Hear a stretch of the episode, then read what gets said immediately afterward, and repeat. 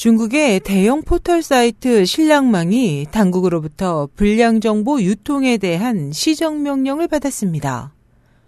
12일 관영 신화통신 등 현지 언론은 중국 국가인터넷 판공실과 베이징시 인터넷 정보 판공실 책임자가 최근 신랑망 책임자에게 현재 온라인에서 떠도는 불량 정보와 불법 뉴스 전제 등을 조속히 시정할 것을 요구했다고 전했습니다.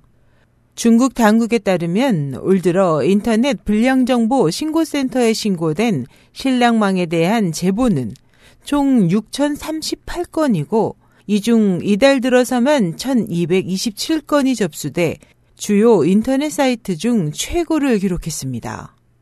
당국은 신랑망에 대해 유언비어, 폭력, 테러 조장, 음란, 선정적 콘텐츠, 사교 숭배, 사실을 왜곡하는 저속한 정보 등을 유포하고 뉴스의 불법 전제, 느슨한 개정 심사 등의 문제점을 노출한 것을 비난했습니다.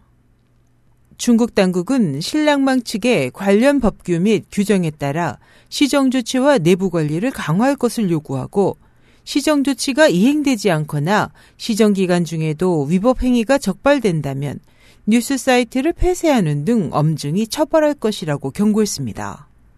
신랑망은 바이두, 소후, 텅쉰, 왕이 등과 함께 중국의 대표적 포털 사이트 중 하나로 중국판 트위터로 불리는 웨이보도 운영하고 있습니다.